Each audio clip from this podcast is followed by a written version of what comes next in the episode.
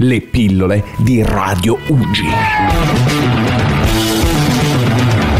Beh, io sono emozionato perché appunto oggi c'è Edoardo Mecca che è entrato in corner durante l'ultimo brano. Ciao Edoardo, ti risaluto. Da, da appassionato di calcio, giustamente entro in corner, eh, per, non potrò entrare in maniera diversa. La prima domanda, come farebbe l'ingresso in trasmissione Luca Giurato?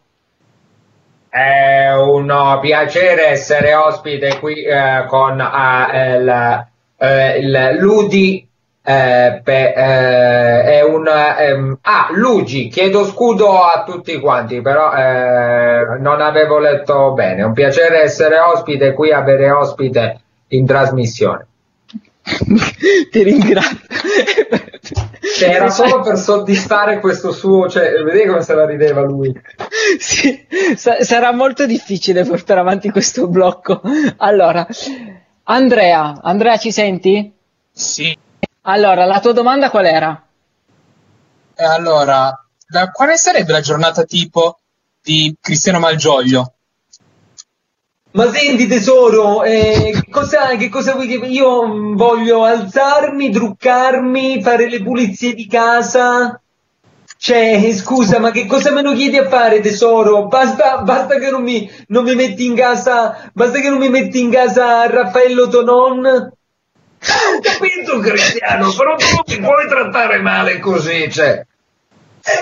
E allora ti pulisco casa, ti faccio la, ti cucino la roba che vuoi. Ho capito tesoro, ma tu mi sbagli a fare il sugo. E ho capito, ma cosa devo fare? Sto imparando in questa quarantena. Bellissimo, fantastico. Sei fantastico, veramente. Matteo, ci senti? Sì, Matteo Salvini. no, no, no. No, Sì, praticamente è un problema in politica tra Renzi e Salvini per me. No, no, no, no, non entriamo in ambiti politici. Non entriamo in ambiti politici, ma posso dire che sono contento di essere qui in diretta con una camicia bianca, che è un colore che mi piace, a differenza magari di un colore più scuro, a differenza del nero, posso dirlo? O devono arrivare i professoroni, i dottoroni, i virologoni, i burioni a dirmi che questa cosa non la posso dire? Poi, poi. L'ha, l'ha toccata piano. Matteo, ti ricordi la domanda? Ne avevi una, Sì, mi sa? ma penso che abbia già fatto il mio turno, ecco. Può andare avanti. Sì, allora, un'altra domanda. Un consiglio che darebbe Christian De Sica per la nostra radio? Vabbè, ma una radio, una radio strepitosa, ma io consiglio, una cosa clamorosa, ma io consiglierei di mandare più cinepalettori. Perfetto. Qua sembra di averli tutti in uno. Antonio, ci sei? Io a casa, io a casa, solo Sì, da sono. solo, fai come se non fossi da solo. E, e giustamente. Antonio, ti ricordi, hai- avevi anche tu una domanda, giusto? Eh, sì, allora un consiglio da Giuseppe Conte per i nostri ragazzi della radio. Il consiglio è quello di stare nelle proprie case ad ascoltare questa radio importante mantenendo le distanze perché distanti siamo distanti adesso per tornare molto presto ad essere uniti, ad abbracciarci, ma rimanendo lontani. E stasera, mi raccomando, uscirà la 489esima autocertificazione. Ringraziamo Giuseppe Conte per questo intervento. Ma dovevate proprio farlo parlare anche il presidente. Sì. E, e per par condicio, Io giustamente. non so che cosa voglia dire. Gilda, ci senti?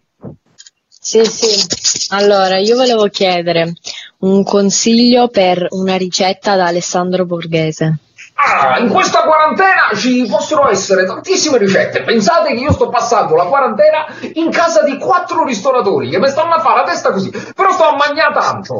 Allora, un- sicuramente sarebbe la cascio e pepe, a cui darei assolutamente un voto 10. Ecco, ringraziamo anche Alessandro Borghese.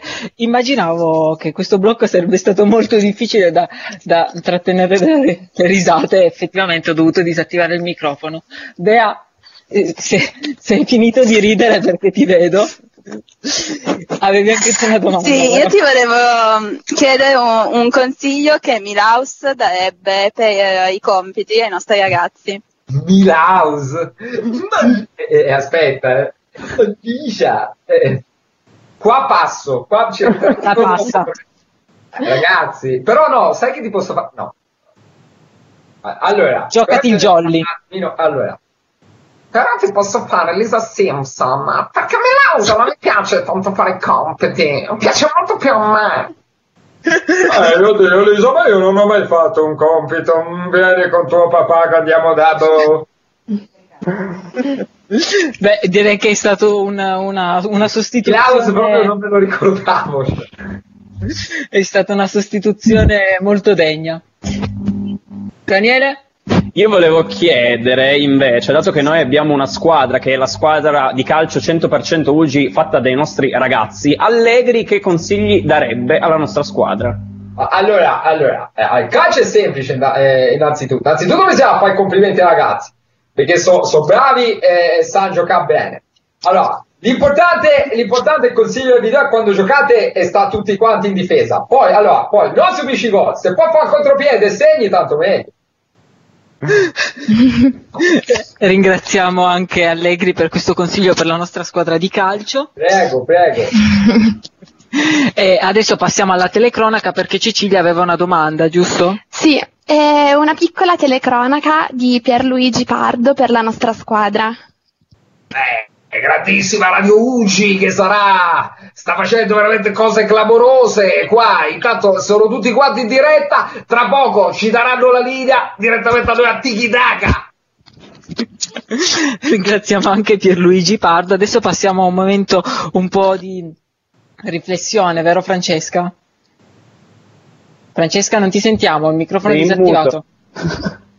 Riflessione sì, ma non, co- Non così tanto. Scusate, era nella mia riflessione personale.